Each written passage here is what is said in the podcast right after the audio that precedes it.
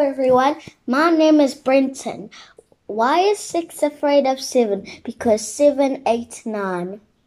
I can't wait to tell my teacher that joke. She's gonna love it. Actually, I've got tons of news to tell my teacher when we get back to school. And she's gonna notice that I've changed. You see, since lockdown started, I lost my front tooth. Well, not lost it, but it fell out. And my hair is growing very, really long, and my mom says I'm growing taller. So basically, I look a little different. Another thing different in lockdown is that I'm missing my friends. And I'm missing getting hugs and cuddles from my grandma and grandma.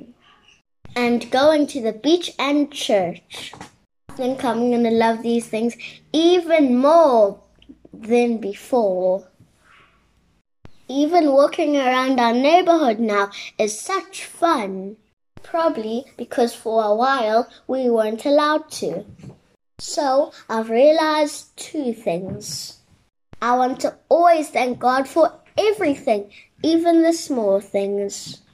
And especially thank Him for my friends and my family, and His creation and His church.